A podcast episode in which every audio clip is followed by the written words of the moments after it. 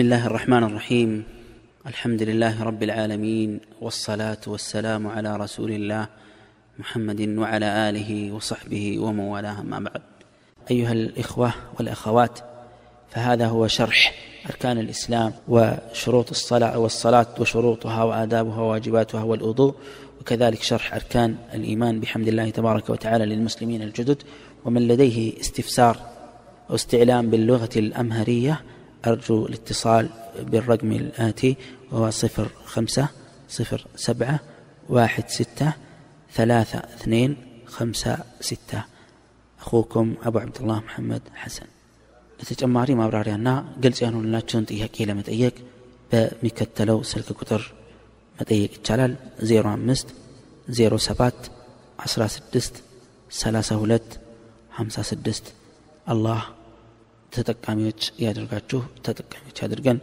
بسم الله الرحمن الرحيم الحمد لله رب العالمين والصلاة والسلام على رسول الله محمد وعلى آله وصحبه ومن والاه أما بعد በአላህ ስም እጅግ ሩህሩህ በጣም አዛኝ በሆነው ጌታ ስም እጀምራለሁ እንዲሁም ምስጋና ለአላህ ይገባ ለአላህ መልእክተኛ ለሆኑት የመጨረሻው መልእክተኛ በሳቸውና በተከታዮቻቸው ላይ በአማኝ ቤተሰቦቻቸው ላይ የአላህ ሰላምና ውዳሴ እንደዚሁም ደግሞ አድንቆት ይሁንና በአላህ ፍቃድ ውድ ወደ እስልምና የገባችሁ ወንድሞቼና እህቶቼ አላህ ስብሓንሁ ወተዓላ በዚህ እስልምና ወደ እስልምና እናንተን በመምራቱ ትልቅ እድል ስላጎናጸፋችሁ አላህን ላመሰግነው እወዳለሁ። በመጀመሪያ ደረጃ በዚህ ትምህርታችን ውስጥ በአላህ ፍቃድ በተከታታይ ክፍሎች የተለያዩ አርዕስቶችን ለመዳሰስ እንሞክራለን።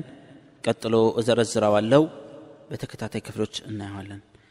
የመጀመሪያ ስለ እስልምና ማለት ምን ማለት እንደሆነ ኢስላም ማለት ምን ማለት እንደሆነ አጭር ማብራሪያ ይኖራል።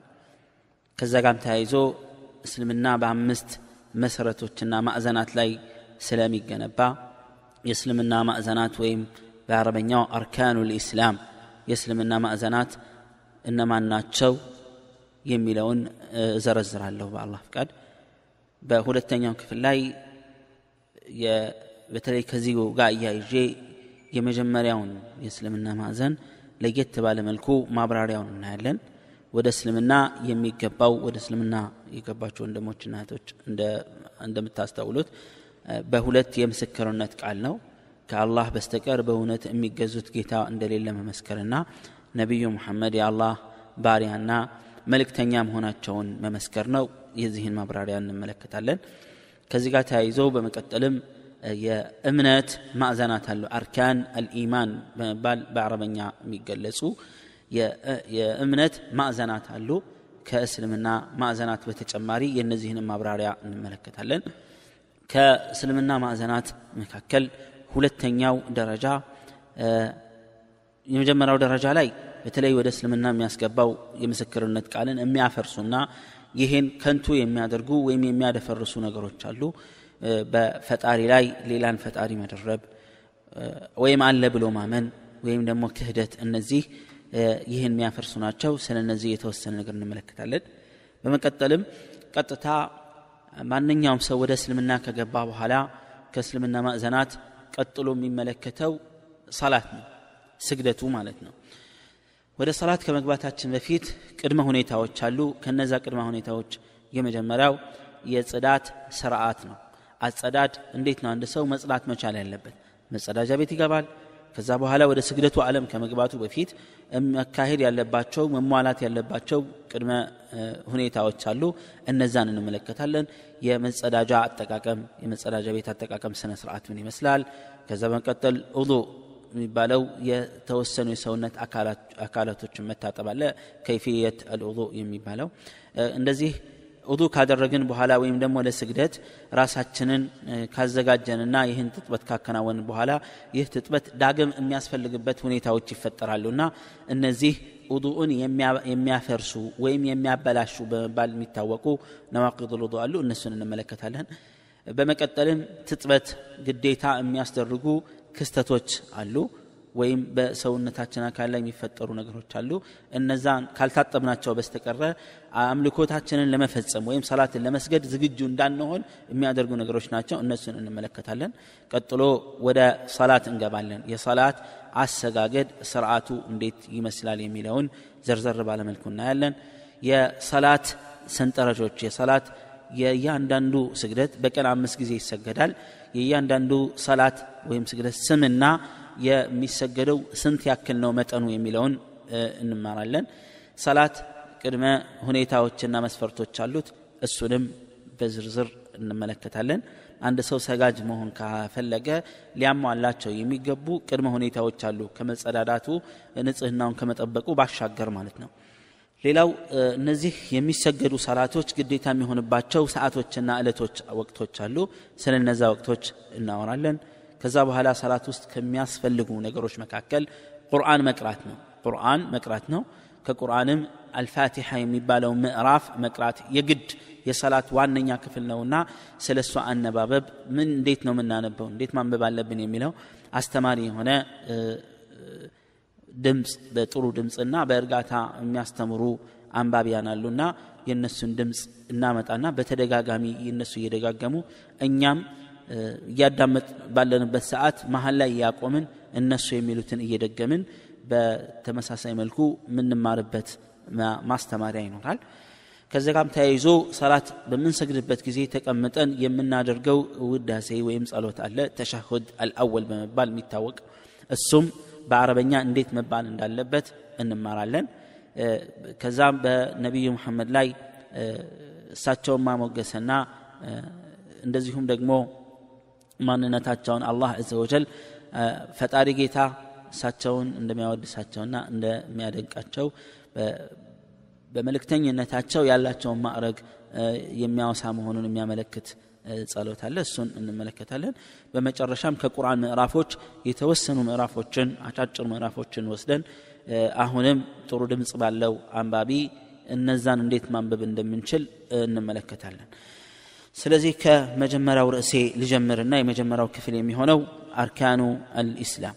ስለ አርካን ልእስላም ከማውራቴ በፊት ስለ እስልምና ሃይማኖት ላውራ አልኢስላም ወይም እስልምና የሚባለው هو الاستسلام لله بالتوحيد እስልምና ማለት አላህን በብቸኝነት በማምለክ ለሱ እጅ መስጠት ነው ብቸኝነቱን በማረጋገጥ ለሱ እጅ መስጠት ለሱ ታዛዥ መሆን ማለት ነው እንግዲህ እስላም ሙስሊም ሲባል ወይም እስልምና ሲባል ታዛዥ ለፈጣሪው ታዛዥ ለፈጣሪው ብቻ ታዛዥ የሚለውን ትርጉም ይሰጠናል ወልንቅያዱ ለሁ ቢጣዕ ትእዛዙን በማክበር ለሱ መመራት ነው ፈጣሪን ለፈጣሪ ትእዛዝ መመራት ሙስሊም ያስብላል።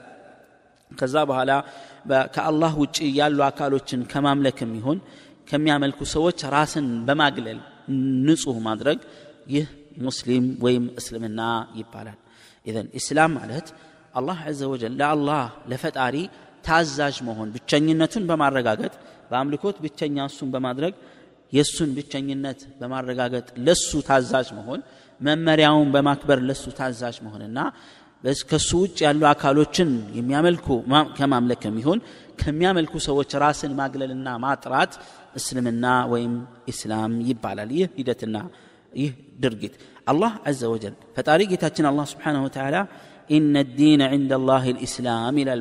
በቁርአኑ ላይ ማለት ነው። በቃሉ ላይ በተከበረው የቁርአን ቃሉ ላይ ምን ይላል አላህ ዘንድ ማለት إن الدين عند الله አላህ ዘንድ ሃይማኖት ማለት እስልምና ነው ይላል በሌላም አንቀጽ ላይ آل عمران በሚባል አንቀጽ 85 ምዕራፍ ላይ 85ኛ አንቀጽ ላይ ምን ይላል ومن يبتغ غير الإسلام دينا فلن يقبل من ከእስልምና ውጭ ያለን ሃይማኖት የሚፈልግ ሰው ተቀባይነት ፍጹም አይኖረውም ወሁወ ፊ ልአኽረቲ ምን አልኻሲሪን የትንሣኤውም ለት ከከሰሩት ይሆናል አላ አላህ ስብሓንሁ ወተዓላ ታዲያ ይህ እስልምና የተፈጥሮ ሃይማኖት ነው የተፈጥሮ ሃይማኖት ነው ስንል አላህ ስብሓንሁ ወተዓላ ፈጣሪ ጌታችን የሰው ልጅን ከፈጠረበት አዳምን ከፈጠረበት ዕለት ጀምሮ የነበራቸው ሃይማኖት ወይም የነበረው ሃይማኖት የአዳምም የሆነ የሔዋን የሰው ልጅ ምንጭ የሆነው የሰው ልጆች አባት የሆነው አዳም ሙስሊም ነበረ።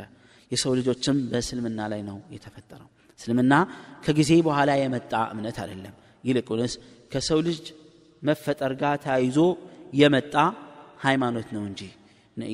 አላህም عز وجل فطرة الله التي فطر الناس عليها ይላል። የሰው ልጆችን የፈጠረበት ተፈጥሯዊ ሃይማኖት ነው ይላል። ላ ተብዲለ ሊኸልቅላህ። የአላህን አፈጣጠር እና ፍጡር አትቀይሩ። አላህ የፈጠረውን አፈጣጠር ወይም የፍጥረታቱን ማንነትና ህልውና አትቀይሩ ይላል አላሁ ተባረከ ወተዓላ። የአላህ መልእክተኛም ነቢዩ ሙሐመድ ምን ይላሉ? እያንዳንዱ ልጅ ሲወለድ በእስልምና ላይ ነው የሚወለደው። ነገር ግን ወላጆቹ በሃይማኖት ላይ ተጽዕኖ ያሳድሩበታል ይላሉ። ወላጆቹ አይሁዳ አሊያም ክርስቲያን አሊያም እሳት አምላኪ ያደርጉታል እንጂ በሙስሊም ሆኖ ነው የሚወለደው። ለዚህ ነው በክርስትናው እምነት አካባቢ ላይ ማንኛውም ልጅ እንደተወለደ ወደ ሃይማኖቱ አይቀላቀልም። አርባ ቀን ከሞላው ሴት ከሆነች ደግሞ ሰማንያ ቀን ከሞላት በኋላ ይጠመቃሉ ይህ የሚያሳየው መጀመሪያ ሙስሊሞች ነበሩ። ሙስሊሞች ናቸው ማለት እርኩሶች ናቸው ማለት አይደለም። ወይም ደግሞ ንጹሐን ናቸው ማለት አይደለም። ፈጣሪ በትክክለኛ አቋምና እምነት ላይ ልክ የሰውነት አካላችንን አሳምሮ አሟልቶ እንደሚፈጥርልን ሁሉ እምነታችንን በመሰረቱ አሲዞን ነው ወደዚህ ዓለምና ምድር እንድንመጣ ያደረገው። እስልምና ማለት ይሄ ነው። ስለዚህም ነቢያቶች ሁሉ የአላህ መልእክተኞች ሁሉ ይህን እስልምና ወይም ይህን ሃይማኖት ነው ይዘው የመጡት አላህ ስለ ነቢዩ ስለ አላህ መልእክተኛ ነቢዩ ኑህ የአላህ ሰላም በሳቸው ላይ ይሁንና ምን ይላል فإن توليتم فما سألتكم من أجر. إن أجري إلا على الله وأمرت أن أكون من المسلمين. كمسلم وچندهنم تازج الله ويلالو يمجمريو نبي هونت نبي الله نوح እንደዚሁም بليل عن قصة الله من ይላል?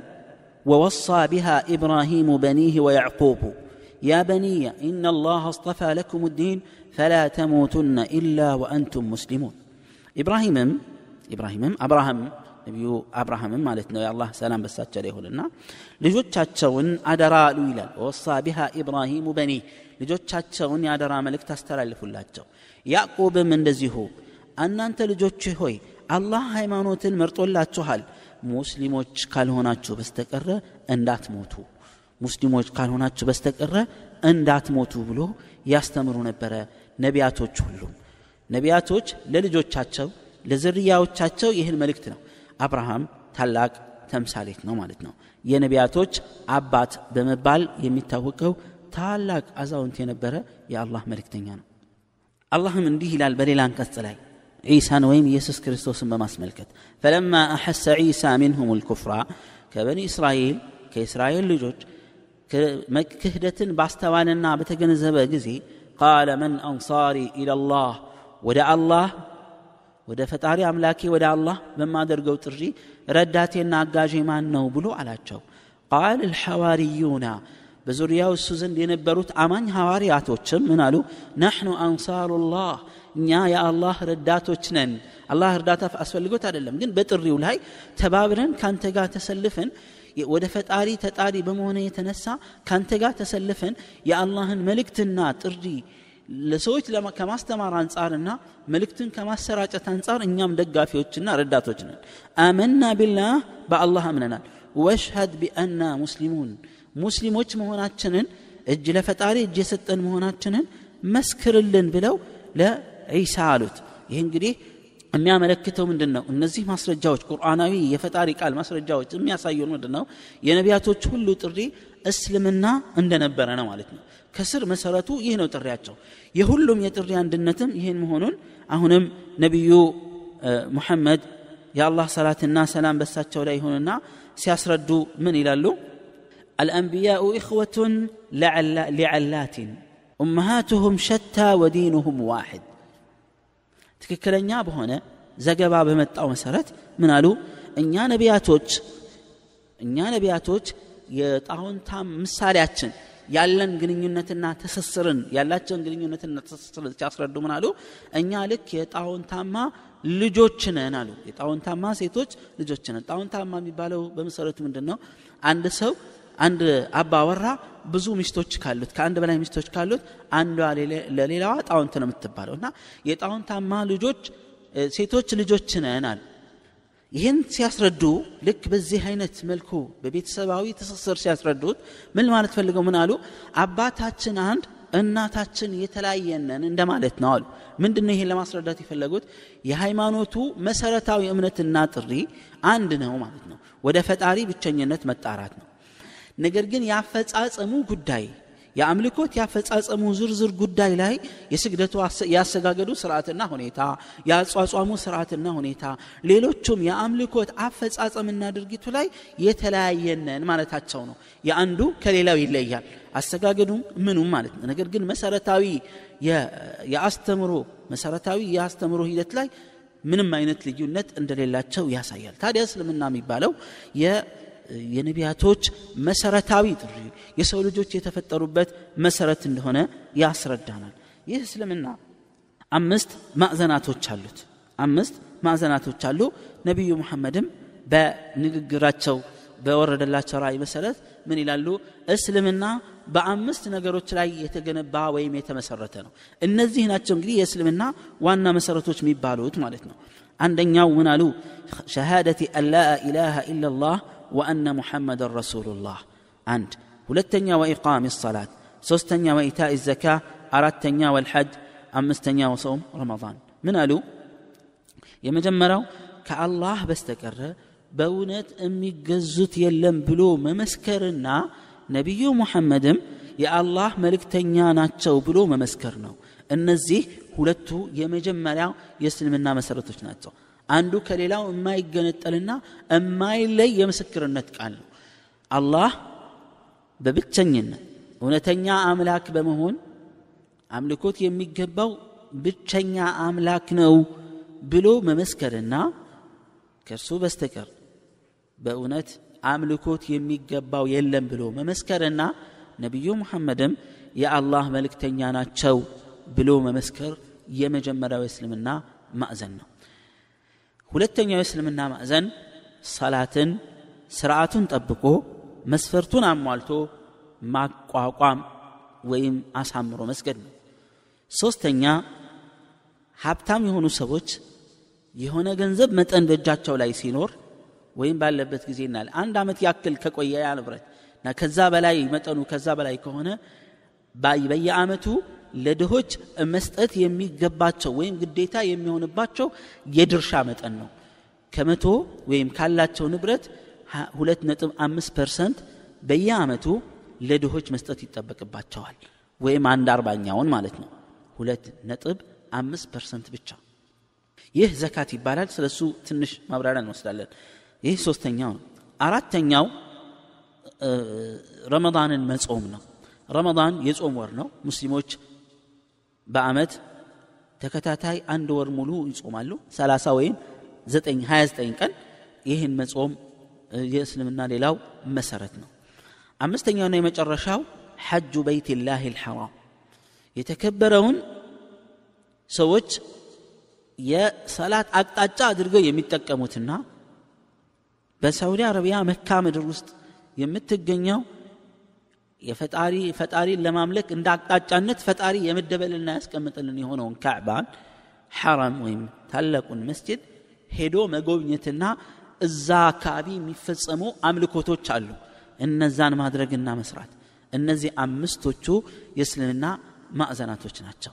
እነዚህን ባጭሩ ትንሽ ማብራሪያ ለሁሉም እሰጥና ከዛ በኋላ በተለይ የመጀመሪያው የምስክርነት ቃል የሆነውን ወይም የመጀመሪያ መሰረት የሆነውን የሁለቱም ሁለቱም የምስክርነት ቃልን የሚያብራራ አጭር ማብራሪያዎችን እንወስዳለን طيب የመጀመሪያው ምንድን ነው ብለናል ከአላህ በስተቀር ሸሃደት አን ላ ኢላሃ ኢላላህ ከአላህ በስተቀረ በእውነት የሚገዙት አምላክ የለም ብዬ እመሰክራለሁ ይህ ማለት ምንድን ነው አላህ ብቸኛ ፈጣሪ መሆኑን ማመን በፈጣሪነት ብቸኛ መሆኑን ማመን አስተናባሪ ሁሉን ነገር አስተካካይና ፈጣሪ ሲሳይ ለጋሽ መሆኑን በብቸኝነት ማመንና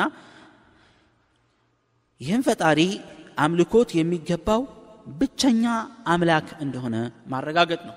ምሳሌ የሌለው ልጅ የሌለው ሚስት የሌለው ያልወለደ ያልተወለደ መሆኑን ማመን ነው። ስለ ፈጣሪ ወይም ስለ አላህ ማመን የሚባለው የእምነት ማዕዘናትን ስናወራ በስፋት የምንመለከተው ይሆናል። ሁለተኛው የምስክርነት ቃል ተያይዞ እንደ መጀመሪያ መሰረት የተቀመጠው ሙሐመድ የሚባሉት የአላህ መልእክተኛ መሆናቸውን ማመን ነው። የአላህ መልእክተኛ መሆናቸውን ማመን ነው። ቅድምም መግቢያ ላይም ለመጥቀስ እንደሞከርኩት እነዚህን ሁለቱን ሰፋ ያለ ማብራሪያ እሰጣቸዋለሁ። እና እነዚህ ሙሐመድ የሚባሉት መሐመድ የዓብደላህ ልጅ የዓብድ ልሙጠሊብ ልጅ አረብ ምድር የሚገኙ የኢብራሂም የነቢዩላህ አብርሃም የልጅ ልጅ ልጅ የሆኑት እሳቸው ዝርያ የሆኑት የአላህ መልክተኛ ነቢዩ ሙሐመድ የአላህ መልክተኛ መሆናቸውን መመስከር ነው